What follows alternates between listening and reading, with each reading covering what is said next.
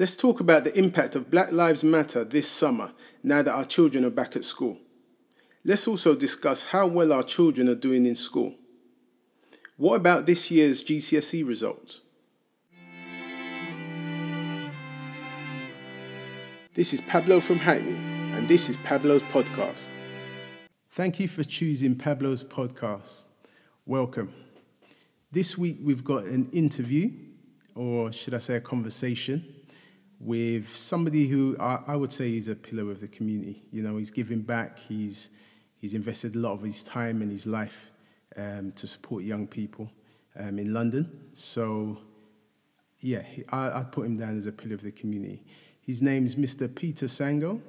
Uh, he's from Hackney originally, and he works in the Sacred Heart Catholic School in Camberwell. And he's been there for the past 20 years. Well, he's been in teaching for the past 20 years, doing a sterling job with the community. So, without further ado, I'd like to introduce Mr. Peter Sango. Hi, Peter. How are you doing today? Hi, Pablo. Thank you. I feel very honored in you allowing me to come on your show today. And I hope um, we will have a good conversation over the next 20 minutes or so.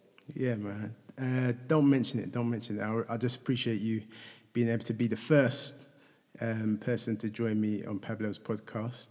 Uh, wow. So I'm like I'm like the guinea pig of all of this. But it's okay. I'm used. To, I'm used to be put in, put in, put in front of people to do these kind of things. Yeah. Well, I, I think we're both guinea pigs in this. To be fair. But yes. so, um, so you, you work in the Sacred Heart School. Um, do you want to just give a kind of summary about you, you and who you are and what you do? Oh, right. Oh, myself. Um, I've been teaching for the last 20 years. I'm a PE teacher. I'm a senior teacher at Sacred Heart School. As well as being a teacher, my main role is intervention and discipline of the of the pupils I teach. So my role, I've got a dual role in in the respect that I'm I deal with being a teacher first, but also to inter, interventions coordinator in which um, I take groups of kids who are, we would deem as being failing and doing extra classes with them. Okay, so so those are the kids that you know maybe if, if you if you can't get through to them in the way you want, end up going into PRUs.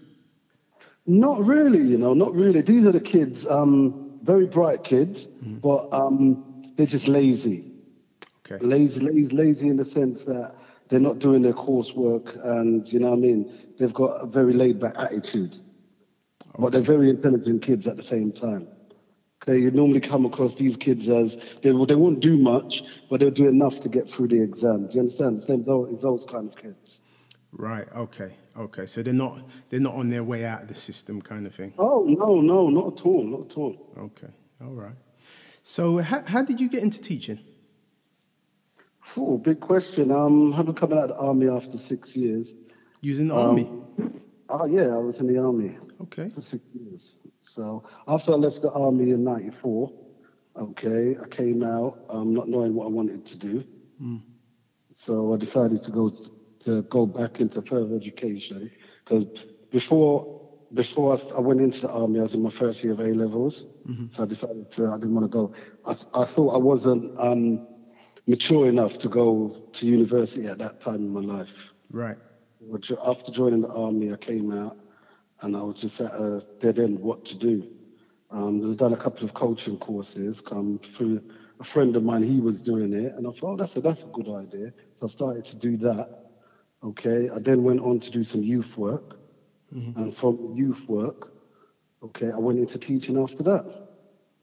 Okay, wow, what a journey! So, in the army, yeah. I mean, did you see did you see any action out there? Was you involved in anything? Yeah, I was in the army. Was it from um, 1987 to 94? Um, I saw two two tours of Northern Ireland when they had big trouble over there. Mm-hmm. So I've been I've been there twice and it was um, it was an experience. Yeah. yeah. to say it was an experience. I could imagine. Especially being a soldier and being a black soldier as well. So it was like it was kind of like a double jeopardy for me. Yeah, yeah, I could imagine. Um, you, I mean, you obviously you hear about people having tough times in, in, in establishments like that, you know, just based on the colour of their skin, along with everything else. So I can imagine you you had your challenges to deal with. Oh yeah, most most definitely. Mm. But um, battalion I was in was a Queen's regiment in which there was there was um, well we had we had about twelve black black guys okay. or black soldiers at the time I was in, and to be in the army with twelve black soldiers at that time that is a lot. Right. But these were the twelve who stuck together, in which we were nicknamed the brothers. Ah. So meaning at, at dinner times and that we'd all sit around the same table we would go to each other's room, play dominoes, and you know, we we brought we brought a, brotherhood amongst within the army, but within ourselves. Okay. Oh, that's beautiful, man. That's that's so you know. Obviously, you had that camaraderie, um, and you look out for each other on every level. I could imagine being oh, that you were twelve black guys. Up until this day, we keep in contact with, with each other, that's and once a year we meet up um, and we have a good old little natter and we have a good little reunion together. Mm-hmm. But it wasn't just the black. It wasn't just the black soldier. There was a few white soldiers who we meet up with as well. So I don't want everyone to think that the blacks just stuck together and it was just them. We had a, we had a few white white guys amongst our little camaraderie as well. Okay, all right. So so coming from from Hackney, I mean, did you any of your peers did they join the army at that time, or was it something that you kind of did that was out of the no, ordinary? Me, me and two of my friends was meant to go. I was the only one who went. They they pulled that last minute. Right. But later on, there were some more guys who went. Okay. Yeah, who lived local to me. Okay. And then, so you, you come out of the army and then you got into teaching. You found your way into teaching. Found my way into teaching, yeah. But I wasn't, I wasn't really, it wasn't something I was going to go to. I was going to go into more um, working in a gym and doing things like that. I've done a few gym courses. Yeah. So I was going to go into that. It's just that um, someone said, no, try teaching. Wow. And um, yeah, I started, go, I went to college, an access course. And I remember it was a careers office, it was a careers um, lady. Mm-hmm. Yeah, yeah, yeah. She um, she read my statement and she said, This is very impressive okay? Not knowing um, years down the line, she's the mother of um, the actor Kano. Oh, right. Okay. Yeah, it's his mum. Okay. So yeah, yeah, yeah. I try and keep in contact with her here and then, but she was, she, she really inspired me. Yeah. To go on teaching when others thought, mm, yeah, because she, after reading my statement, said, "Oh, you write very well." I said, "Okay, thank you," kind of thing. I felt flattered. Wow. Yeah. So then she was she was a single black woman with a little child, not knowing this child is to grow up to be. He's an actor. He's a he's a very good actor like that. Yeah, actor and musician. Um, musician, Kano. Yeah, yeah, yeah. He's yeah, yeah, part of the grime scene, so he, he's found his way through as well. Excellent.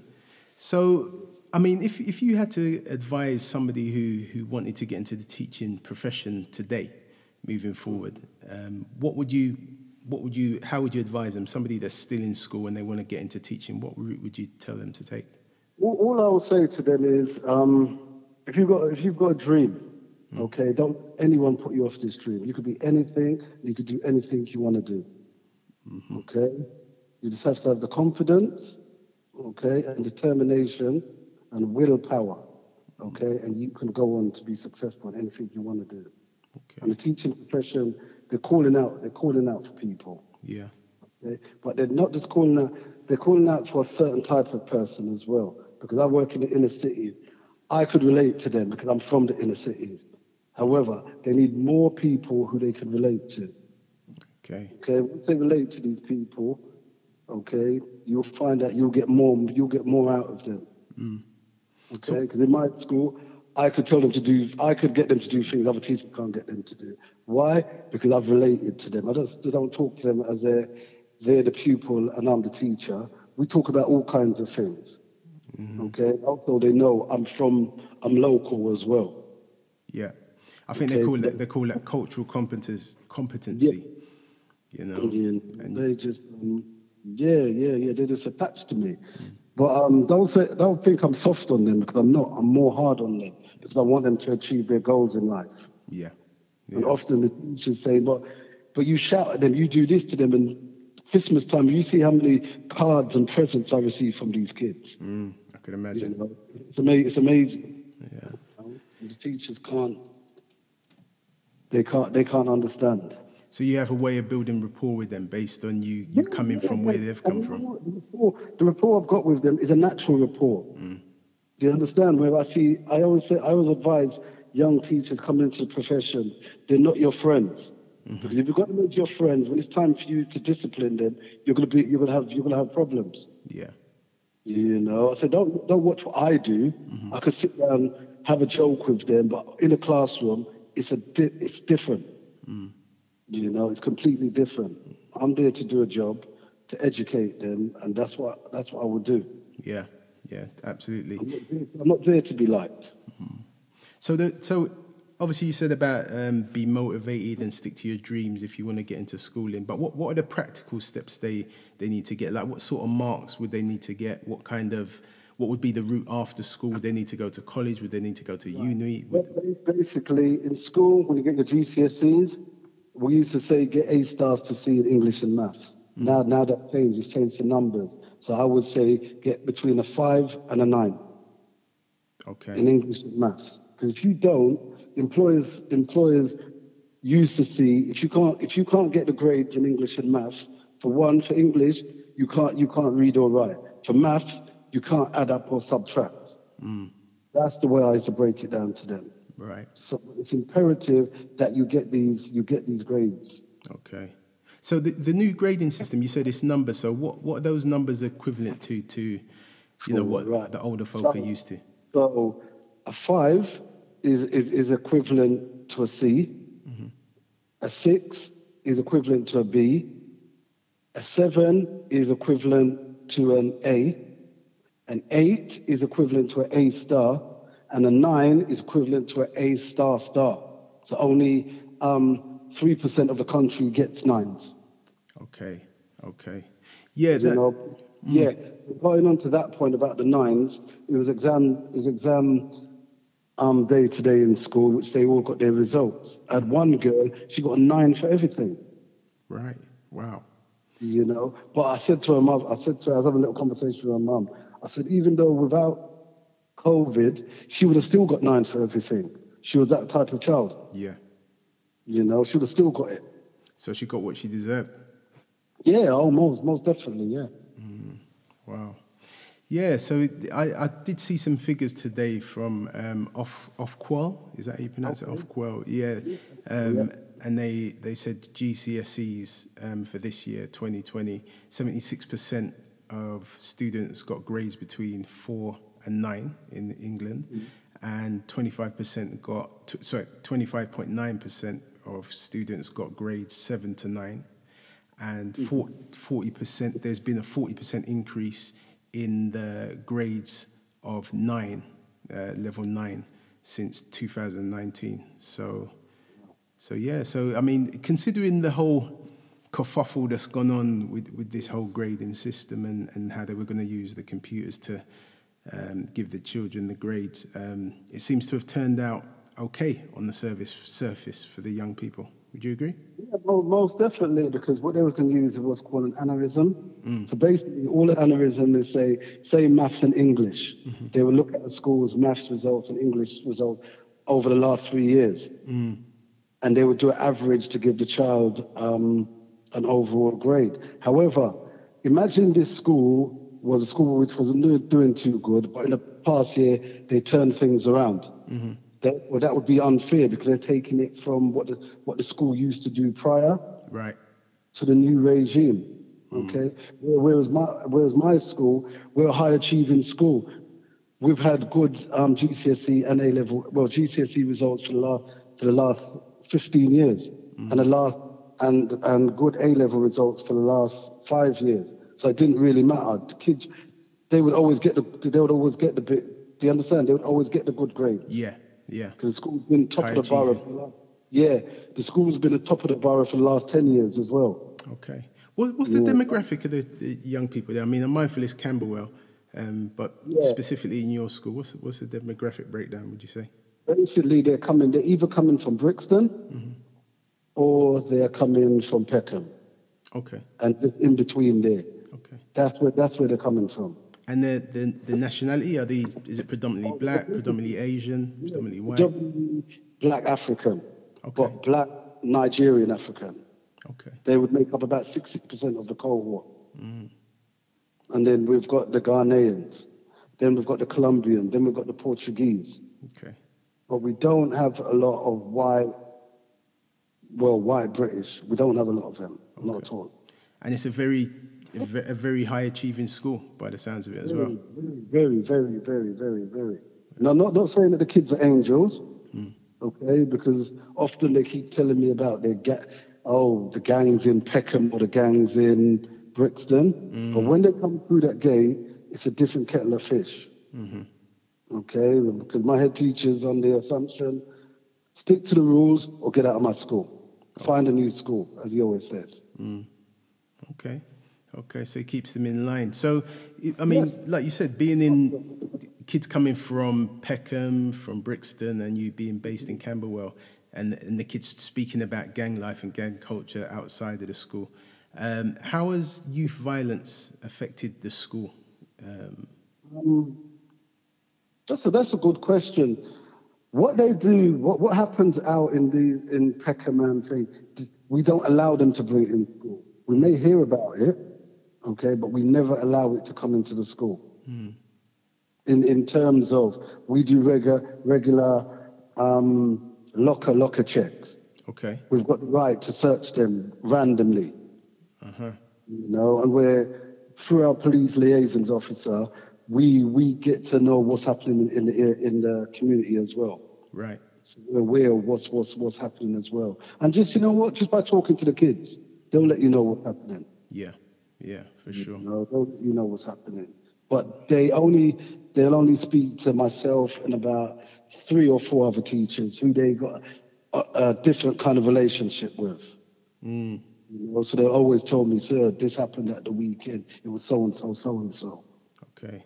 You know, so and so in school's got a problem with this. I think they're coming up to school for them. So that would be enough time to tell the police liaisons officer, listen, I think boys from Brixton are going to come up to school for a certain boy. Yeah. Yeah. And So make sure he's safe.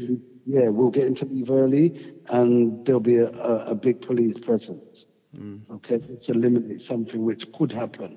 We don't know if it's true or it's not true, but in this day and age, you can't you can't take any chances. Yeah, you have to put some safeguards in place for that. Yeah, for sure. So, so do you? Do you? I mean, my, one of the things that I really um, am passionate about is you know keeping young people in school. You know, even if they're finding it challenging in in school and they're they're, the, the teachers are finding those pupils particularly challenging. I think it's really important to keep them in school. You know, I mean, obviously you've got the PRU system set up for the kids that can't function within school, but it, it, it's really, it, it really is a, a feeder for for the streets. You know, for grooming, um, and sometimes it's just a gateway to prison, pretty much. Yeah, it is. Um, but in our school, we've got, we've got an internal um, exclusion unit.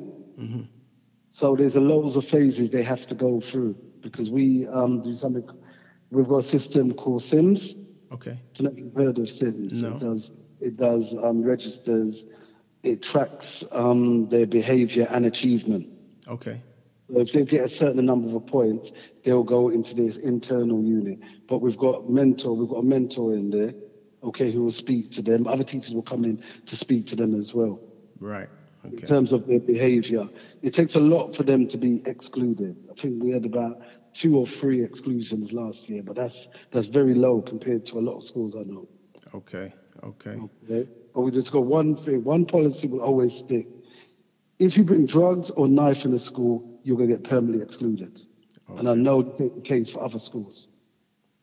Okay. So you set the boundaries. Yeah, yeah. Very Those fair. two things kids know. If you bring a knife or you bring any form of drugs in the school, you'll be permanently excluded.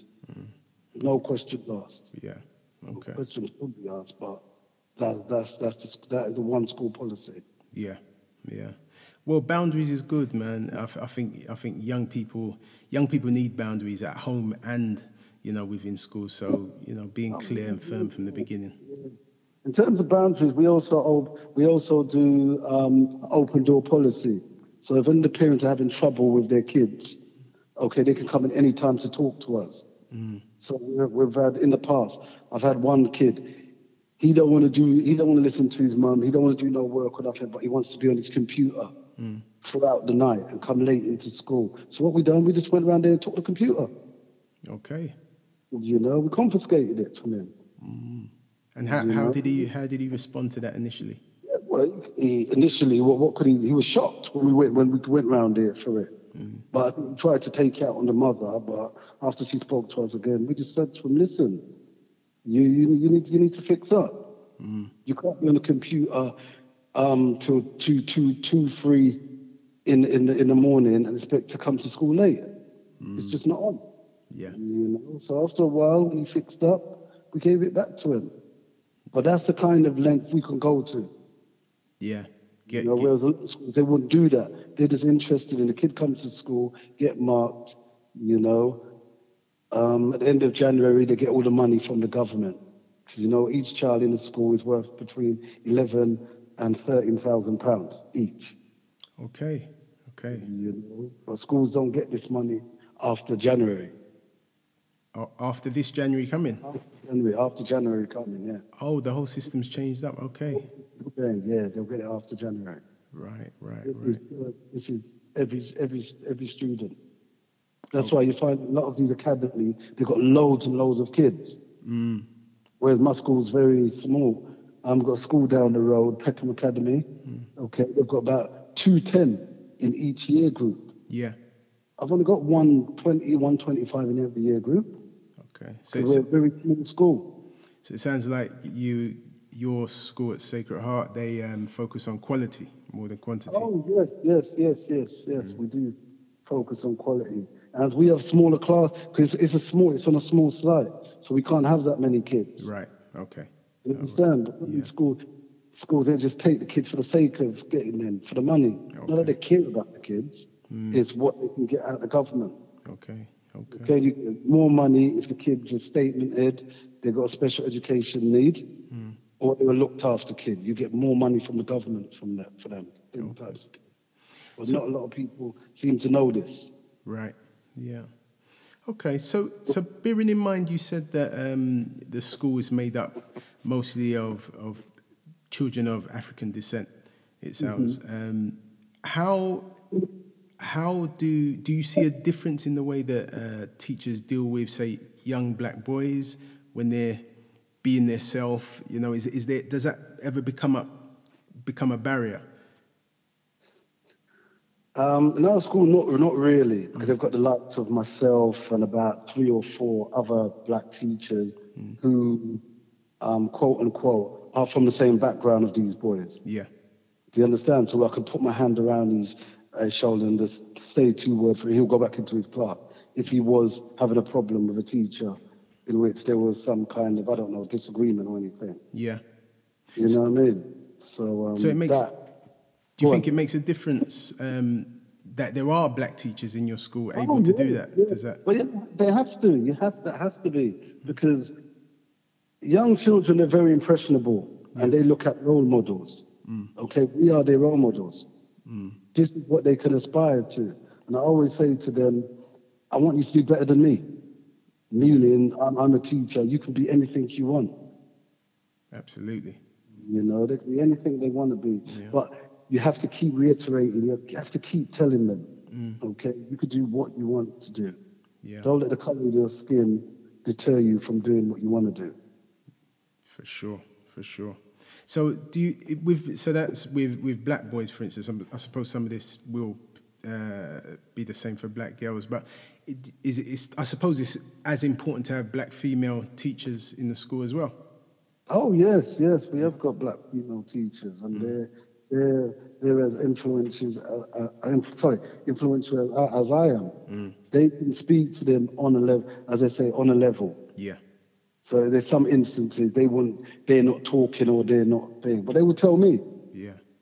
Do you understand? They will tell me. So it's There even there even in, even instances in which they're playing up at home. Okay, they're not talking to their parents. Okay, the parents can't conversate confiscate certain things like their phones and that, which the parents bought. I'll just put out my hand and they'll give me the phone. Mm. Do you know what I mean? So, so a different um, level of respect for you as their teacher. level of respect. different level of respect, mm. but you have to gain that respect. Yeah. Right? You have to gain that respect because we're all about manners. Mm. Okay, in the morning, good morning, sir. How are you? Mm-hmm. But then we had a last year we had a big drive on manner. The kids were saying, "Oh, but sir, some of the teachers don't say morning to us, so we're not saying morning, morning to them." So I couldn't blame them. Right. So we had a drive on on the teachers having manners and the kids having manners. So they could reciprocate. Yeah. Okay, yeah, there you go. Mm-hmm. You know, they're not going to say morning if you don't say morning to them, but they know when they see me say good. I'm going to say good morning to everyone. Mm. And I'll have a little thing. How's mum? We'll have a, you know what I mean? I'll, I'll keep the conversation going. Yeah. So how how do you find it challenging if the the parents are not in line with that? So you're you're teaching them about manners and respect in school, but at home the parents are not enforcing that at home. How how do you deal with that? It all depends. It all depends on the parents and the, and the, and the child. But um, in general, because we've got a lot of, um, I don't know if you know Nigerian parents. Yeah. They're very, very much. My child's going to do this. My child's going to do it by any means necessary. Right. And if the child doesn't buck up, all of a sudden, oh, sir, they're sending me back. Okay. What do they mean by Back sending them Nigeria. back? They will send them back to Nigeria for a year. Right. And they would, as one said to me, he'll commit suicide rather than go back to Nigeria. Wow. Wow. You know, yeah. You know, but they know the consequence. Yeah. Mess up, you say you're going on holiday, it's a one-way ticket to Lagos. Yeah. You won't see them in a year's time. Mm-hmm. Do you do you see much? I mean, obviously, uh, in obviously people of African descent. Some people are coming from Africa, the continent of Africa. Some people's mm-hmm. parents are coming from the Caribbean. Do you see a mm. difference in the way those two function? Oh yeah, very very much so. I'm from I'm from the Caribbean, or my parents from the Caribbean. I would say yeah, I'm from the Caribbean. Mm-hmm. I'm I'm not, I'm not happy at all. Okay. Okay, I'm not happy at all. Instance to instance today, the the young lady I told you about got all nines. Yeah. She's from she's from Nigerian descent. Right. Okay. Um, the South one from my island. From my parents are from Dominica. Okay. He's from Dominica. Spoil Leaves leaves when he wants. Meaning that the parents take him on, on holiday two three times a year. He come with motorized scooter today. Didn't do well in the exams, but it's just it was just a joke to him. Yeah. You know, it's just a joke to him. Uh, but I just said I feel embarrassed. We're from the same. We're from the same island. And do do you think that's do you think that is to do with uh, the fact that it- they are coming from the Caribbean? Do you think that makes a specific difference? Because I could imagine not all Caribbean. No, no, I don't know. I don't know. I think um, I think um, African parents. Okay, and I'm gonna speak. I'm gonna say this. I don't care who's gonna be upset with me. Okay, they're there. they want their kids to do good at any expense. Yeah. Whereas Caribbean parents, okay, some Caribbean parents, let me don't generalize here, just just happy for them to just get through. Right. Do you understand? Yeah. Just Whereas, whereas um, um, African parents want you to be the best that you can be. To excel. And they will push you and they will drive you to be the best you can be.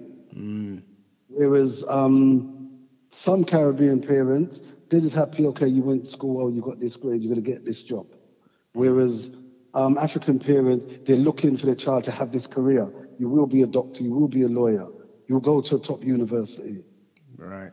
So You more know, they're they- more focused and more specific. It's to keep instilling this in, in them. Mm.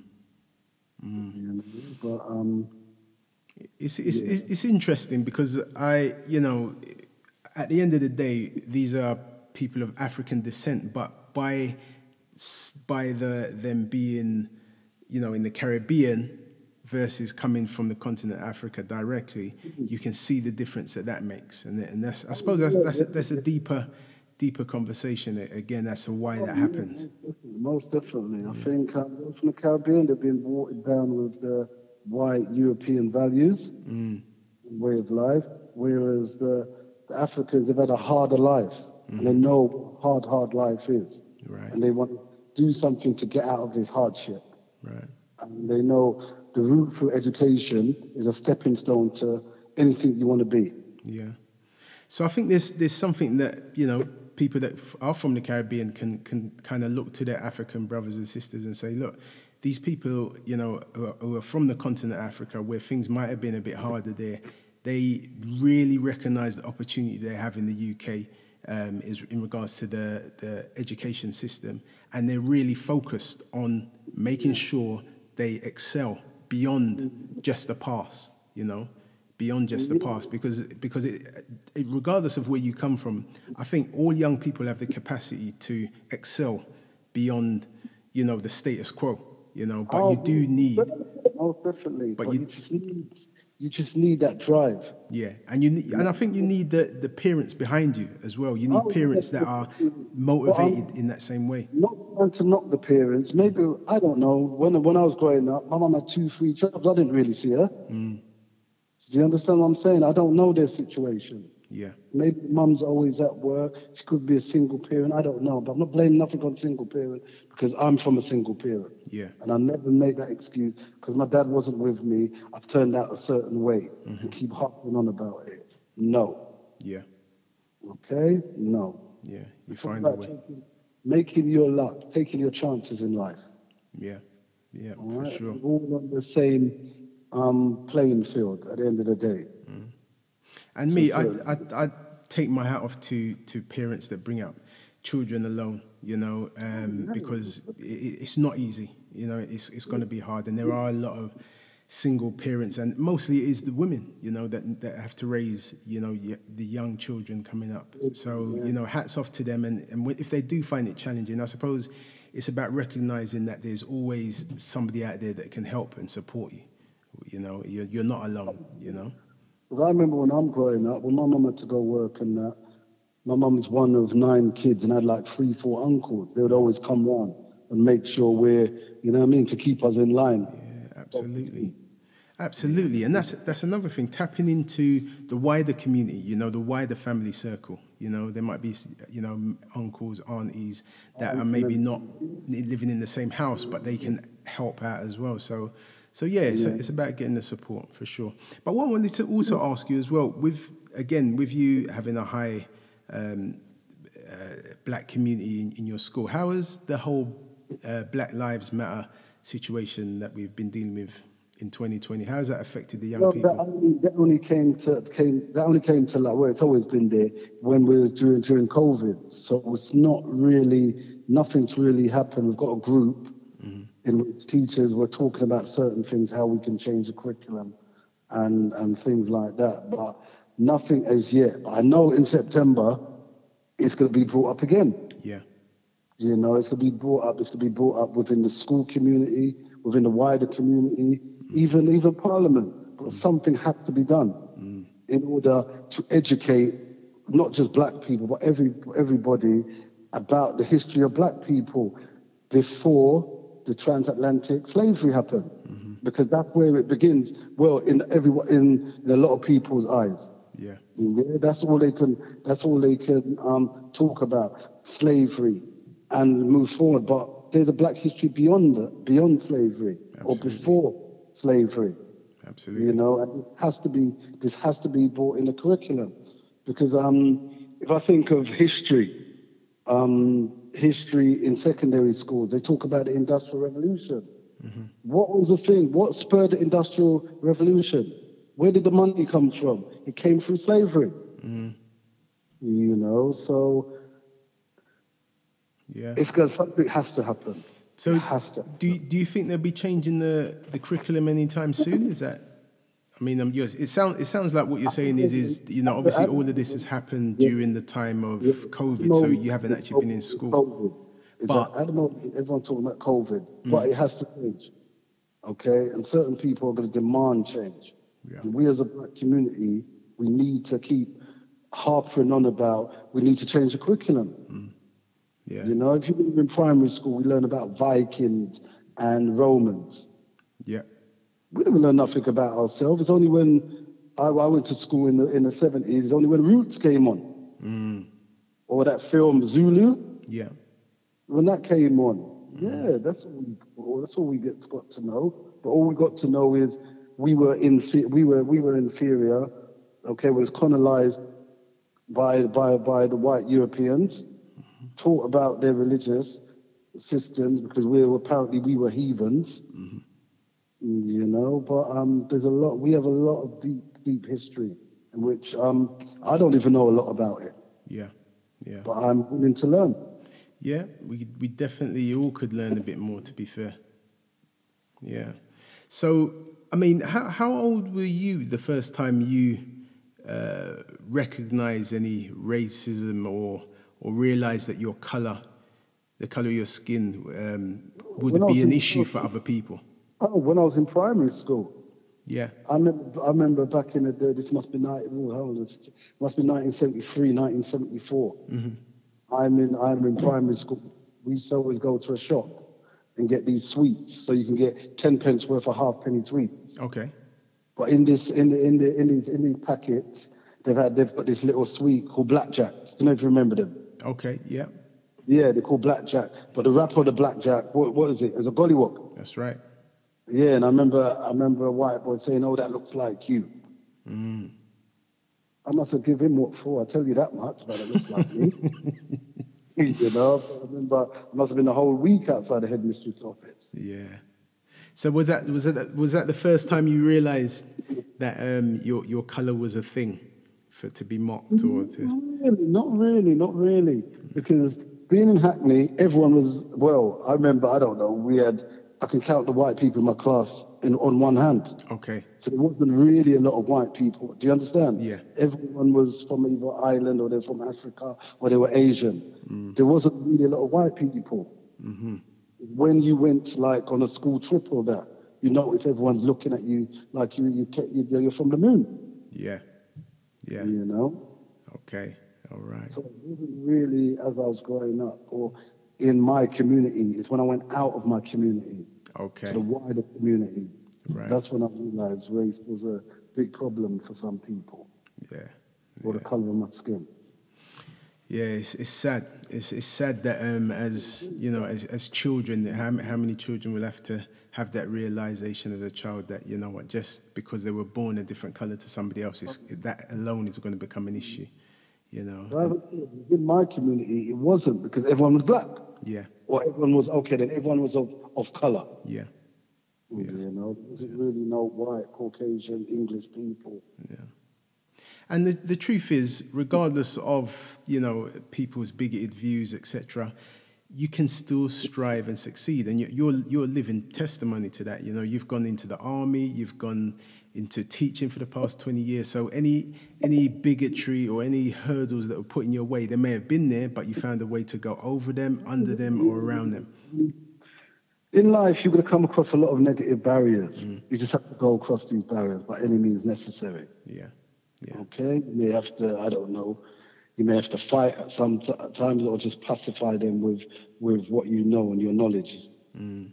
You know, but some, it is hard. It is hard.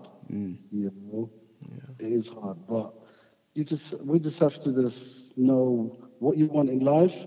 Okay, and just just have just have a vision and just stick to that vision, no matter how hard it may be at that time. for sure, for sure. You know. So, so with uh, with the new challenge that we're all having to deal with being COVID nineteen, um, how has that affected you personally, with you and your family? Oh, I'll tell you something. It brought me and my family closer together. Mm. Because family, family members I haven't seen for a long, long time, I'm now got time to go and see them. It's given me a lot of time. Mm. Social distancing, though, in between. Look, yeah, social distance in between. it's given me, it's given us a lot of time to get each other and just, just, just, just, reflect Yeah. on what's important and the importance of your family. Mm. Because I know within the West Indian community, family was very important. Yeah, Yeah, it was very, very important. And how important it is now, but when I grew up, your family is very important. And it's not just your blood family. It could be your mum's friend. She's your aunt. yeah, Mm, yeah? If she thought you doing something on the road, she could she can chastise you. absolutely. Whereas now, if you try that maths, I don't know, you might be you might you might get a verbal abuse from the young person. Mm, yeah, But um, no disrespect to them, that's what they know. yeah, You know, that's what they know. but it's not all of them. It is not all of them. I'm not for my, well, I'm not saying all the young people are bad. It's not all of them. Well, you're in a school that's full of a cohort of young people that are doing really well. So, you know, it's that's to living testimony to the fact that they're not all Yeah, bad. yeah, they do. They don't, don't just do well. They do. They do. You know what? They, they do excellent. You know, if you ever go on my school website, you will see Hmm. what it- they do. They do things for charity. They visit Thailand every two years to Hmm. do things for orphanage. They collect money. They do charity, very charitable stuff. Hmm. I think it's all got to do with the ethos of the school and the Catholics and the, and the Catholic Church. Okay. You know, Hmm. they always they're always doing something. And also, we within the school, the ethos of the school, um, you wear that badge with pride. So if you do something on on the roads, which is, and everyone knows you're from Sacred Heart School, you'll be you'll be dealt with accordingly because you bring the school's name into disrepute. Yeah. Yeah, I mean, it's it's funny you say that because actually, if if some of these these young people kind of had that ethos in regards to their family, in regards to their community, like you know, if I'm out there on the street getting involved in these criminal activities or or this negative behavior, I'm a reflection of my house. I'm a reflection of my community. So the way how you know you've got them talking about that with their badge, maybe they need to hear that about the wider community as well because it's you know the badge is one thing but your family it should be should mean more to you than the badge you know but i think the having the badge and, and having that connection to the badge and saying look you represent the badge so don't be out there disrespecting yourself or the badge you know have that same ethos when you're when you're not wearing the badge because you still represent something bigger than yourself and that's your family that's your community Yeah, and go, going on to that, with this, um, they talk about gangs and everything like that. They always now they're seeing not their family as their as their family. They're seeing gang members as their family. You know, it's all changed now, and we need we need to bring it back to for their family to be their family, mm-hmm. not someone telling them, "Oh, you can make this amount of money if you do this, this, and this." No, it's your it's your it's, it's your parents, mm. it's your family, it's your cousins, it's your brothers, your sisters. That's what matters in life. And whose job would you say that is to get that mindset into these young people? Everyone's job. That's everyone. That's between that's between the home and the school. Yeah. You know, that's a home school agreement. You know, and also getting the child on board as well, because kids are very influential. Mm. Okay, they're very influential in which what they what they what they hear, what they see on the TV, or what music they're listening to. Mm. Okay, it will determine how they will act. They will act a certain way. Mm. And I suppose as well what they what they see around them, you know, on the street or what they see their older peers doing, maybe maybe their older peers that are 25, 35, even 45. I think I think uh, uh, men, women of, of various ages need to be mindful that kids are watching, you know, and whether they tell you that they're learning from you, they're learning from you. So if you're if you're a 40, 50 year old man and you're not carrying yourself accordingly, you may be still caught up in in in street life or you know you might even be working but you you still do some negative stuff out in the community you have to be mindful that young people are watching you. And there might be young people that know you or they might they might not know you but they will look at you as an elder in some way. You know that's where i'm going. That's that's what i'm going to be. So i think you know all of us need to be mindful all the time that you know whatever i'm putting out there in the world however i carry myself it's going to impact young people. It's going to impact everybody who sees it, to be fair, but it, young people are so susceptible, and especially if you look like them. You know, if you look like them, if you speak like them, if you come from where they come from, they're looking at you as this is who I could potentially be like.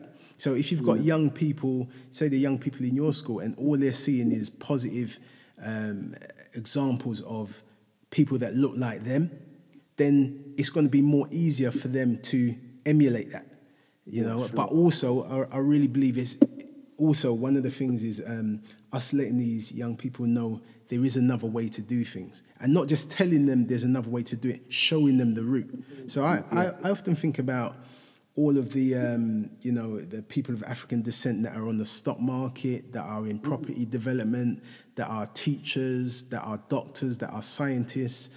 Them coming back into schools or into the community and showing, look, these are the other things you can do. One, but this is the route to take. These are the specific, like you need to get these kind of grades, and then you need to start looking at these colleges, and then you need to start looking at these universities. You know, I think that sort of stuff could be done more.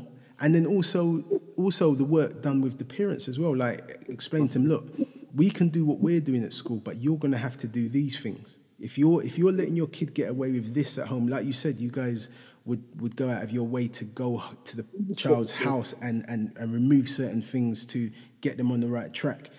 You know, it's getting the parents on board as well because I mean, parenting is a is a really hard job and there is no template to it. Uh, but the truth is, as parents, you don't know what you don't know. So sometimes you do need to be humble enough to say, look, show me.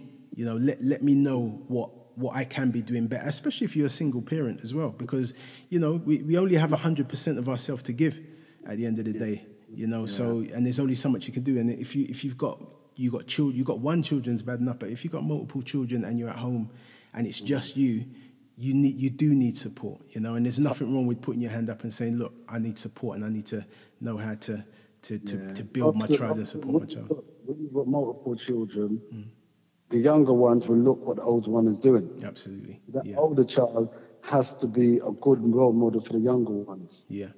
Yeah. You know, sure. They have to they have to they have to, you know, they have to take on on board. I've got a young brother and sister. Whatever I do, they're gonna copy what I'm I'm doing. So I can't be upset when they start behaving bad. They've, they've seen what I've done. Yeah. Yeah. Definitely. You know? Definitely. And and discipline, discipline. I mean, like you said, your school's heavy on the discipline and respect, and and for me, th- those are things that you know you need as parents. That needs to be starting to be instilled from day one. You know, them first seven years is so important. I mean, a, a lot of the times you find parents um, trying to readdress those problems once the kids are teenagers and but generally by that time you can pull them back and you can you can do all of that but it's an uphill struggle you know, because they're already. I mean, when you, once you hit your teenage years, you feel like a superhero. You know, you feel yeah. like you know everything, and everybody that's telling you anything don't know what they're talking about. You know, and you think you're a young man or late or woman. Mm, absolutely, absolutely. And then you then you can't discount. I mean, in fact, how how do you feel um, social media? Because obviously that's something that's impacted our young people yeah, well, the world a lot. How, how has that impacted young people in your 20 years? Have you, because you must have seen the difference from the time when there was no social media to social media just coming in and people not knowing what to do with it to now it's like, it's like breathing. Yeah, it's like, oh, we got a policy once you come into school, because the beginning of the school day in our school, sorry to digress a bit, mm. starts off with all the whole school lined up in the playground. Right. So the whole school lines up in the playground, head teacher has them in silence. Then their form tutor would come come down, inspect their uniform, haircuts, anything like that, anything which is not deemed to be um, in of the school, you're going home to change it. So if you've got trainers and you ain't got your shoes, you're going home to put your shoes on. Mm-hmm. If you've got a haircut with lines in that, you go and get a haircut, number one. Mm-hmm. But they know this. Mm. You understand? They know this. So from, from the offset, they know. Right. Whereas a lot of schools, as soon as the kids come, as soon as they come through, they're already in the classroom waiting for the teacher. Mm. No, we deal with the problem outside. Mm. And a lot of we get a lot of head teachers from other schools thinking, why is this school so so successful? Yeah. So when we when we tell them about our procedures we go through, they say, oh yeah, that's true. That was yeah. But it's not it's not rocket science. Yeah. Yes. Once they come, we'll get them all in one place in silence. Okay, uniform is checked, everything's checked. Then they go up to their form rooms. Mm. We also do something what called Friday night detention. If they um, got two misdemeanors for the week, they break the school rules twice in a week. They do an hour on Friday. Okay. If they if they break the rules three times, they do two hours on a Saturday morning in full school uniform. You tell me you want to wake up in their bed on Saturday morning to come to school for two hours. On Saturday, you have them back at school, yeah? Saturday morning, Saturday morning detention. Wow, that's good. That's don't come. If they don't, if they don't turn up Saturday morning, no problem. You come eight o'clock with your parents, explain yourself to the head teacher. Mm-hmm. Mm-hmm. At the head teacher's discretion. I like that. It's good. Yeah. And when the parents say they've got work and that, he's not listening. You know, he's not listening. He just says to them, you don't like it, find a new school. So is is this the first school you worked in, or you No, worked in just- various schools? Second school, I worked in a school in Hackney, which was closed down, the boys' school, all boys' school in Hackney, Okay. was closed down in 2006.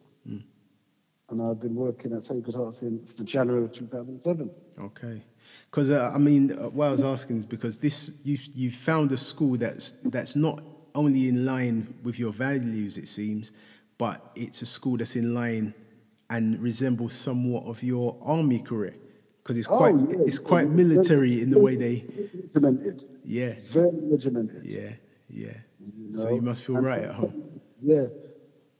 Sometimes when we take kids, so but we take kids who've been excluded from other schools, Mm. but then they oh, they'll, they'll try it at first, but when they realise that all the kids are good, you're not going to be naughty when all the kids are good. Mm. You understand? So they have to they have to come in line. Yeah yeah They have to come in line. that's right. You know, it's weird. People often often say, "Oh, we're the school we can only pass exams. We're Mm. an exam factory." But we're more to it. We're more. Trust me. For sure. The kids who come out of our school, they're they're they're you know they're more than just being able to pass exams. yeah Okay, they do charitable work. They do like they do like Duke of Edinburgh. Mm. Okay, they do music concerts. Okay, they they do so much. It's to add like- value to the community. It sounds like yeah, we get we get the rounded child. At Christmas time, we have something called a tea dance. For, we go to all around all the nursing home, and get all the old people, and we have a tea dance. The kids have to collect um, food, and we do like food hampers and give it to the less privileged. Privilege, yeah you know. The school does a lot in the community. So when you travel on, you see that grey uniform. Kids are acting in certain place, certain way. Okay, phone the school. If we find out who it is, I'm sure that child will be disciplined. yeah yeah for sure. You know. So just just going back to, to what I alluded to before in regards to social social media, like I said, you you've been in the, the field for twenty years, um, so you would have been in, in in there in a time when there was no social media, and then social media come along and people were trying to work out how to do it, but then you've got social media is embedded fully in, in society, and how how has that impacted the young people? Would you say? It could be positive or it could be negative. Well, social media is is it is it is it just Snapchat and Facebook, and we've got WhatsApp. But then it could be a positive thing. Sometimes I don't know they want to write something down, or they miss what the teacher was saying the homework is. They can just they can just you know what I mean. They can you can just email it to them. Yeah. You know what I mean? So it's good in that respect. But but the other things, oh, I don't I don't know, man. But um, the jury's still out on so- what social the the strength of social media, and social media is very strong. Yeah. But Yeah. it can be positive as well. It doesn't need to always be negative. Yeah. Absolutely. Absolutely. I think I think social. Information as well. Well, hmm. okay, like we can search the kid by going to kid's phone. I can go into their phone. Mm-hmm. I can find out Snapchat who they've been bullying. Who do you understand? Hmm. It's it, it's um I don't know. It's a positive and a negative, Right. but you can use it to your advantage, especially when you want to find things out. Hmm. Yeah, for sure. Okay, so yeah, I mean, if no, for sure, it is it is definitely something that's positive or negative, and it does depend on how it's it's, used it was highly it's highly influential within the young community. and highly addictive. I think as well. I mean, Yes. I Well- think, yeah, I think you know, I think that's for everybody. You know, people people can't put down their phones, let alone You stay if you just walking down the road, people just they pay no attention. They're on phone. yeah, yeah. Yeah. Yeah, for sure. But you know, it's it's here, and you know, it's just about us learning how to use it more productively. I think for me, the the, the big issue that I see with not just social media, I think with just screens, and whether that be the TV, whether that be phones, whether that be your PC, your laptop, the amount of time that people are sitting stuck in front of a screen is Yeah. not healthy, it's not natural, and I think the balance, I think that's something that we need to address because, especially with young people, young people are, are not able to, I don't feel, able to develop as balanced as maybe you were when you grew up because you had to interact. You had to interact with people. You had to speak to people. You had to work out. Yeah. Ah, now gone. Yes yes. So to them with a little screen in front of them. Yeah yeah. So i think the parent okay or the adult around them to say no put down your phone. We're going to talk. Yeah. We're going to converse. Yeah.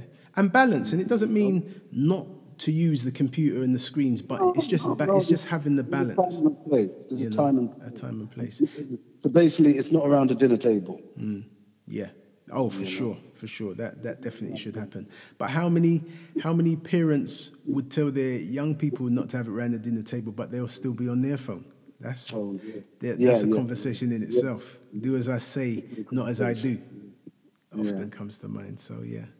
But look, um, I, I, really, really appreciate what you're doing in the world and, and in the community. You're really, you know, you've been 20 years doing what you've been doing, you know, and you've even served for Queen and Country. You know, you spent your time, and thank goodness you you made it back safely and were able to to give to the community the way you have been. You know, so I'm, I'm sure the listeners and myself uh, re- we really appreciate that, and and long may it last. You know, you, you've you've obviously got a lot to give, and you're obviously in in a school that is really in line with you, you know. So, you know, you're yeah, I, I just just thank you, you know, and um and yeah, and hopefully, like you said, hopefully they look at the curriculum and and and add the things that are missing, you know, the, the things in regards to history. It happen in my time in teaching, but it has to happen. Yeah, yeah.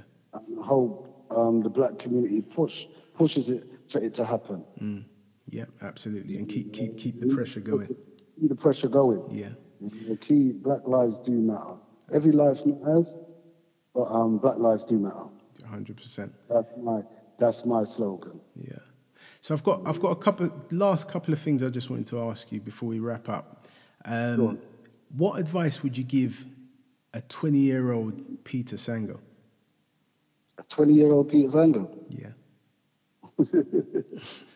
um, 20 year old Peter Sango would be to work hard, mm-hmm. okay, and fulfill your dreams. And don't let anyone tell you you can't do what, what's in your head. Okay. All right? That's what I would say to them. Okay. And you could be anything you want to be. Okay. Excellent. Thank you. And the last one what do you do for enjoyment outside of work? What do I do for enjoyment? Yeah. Um, what do I do for enjoyment? Um, I stopped playing sport. I try and socialize and be with my family and just um, take every day as it, as it comes mm-hmm. and try to have a smile on my face, which everyone told me I've never got on my face, but there you go. you know?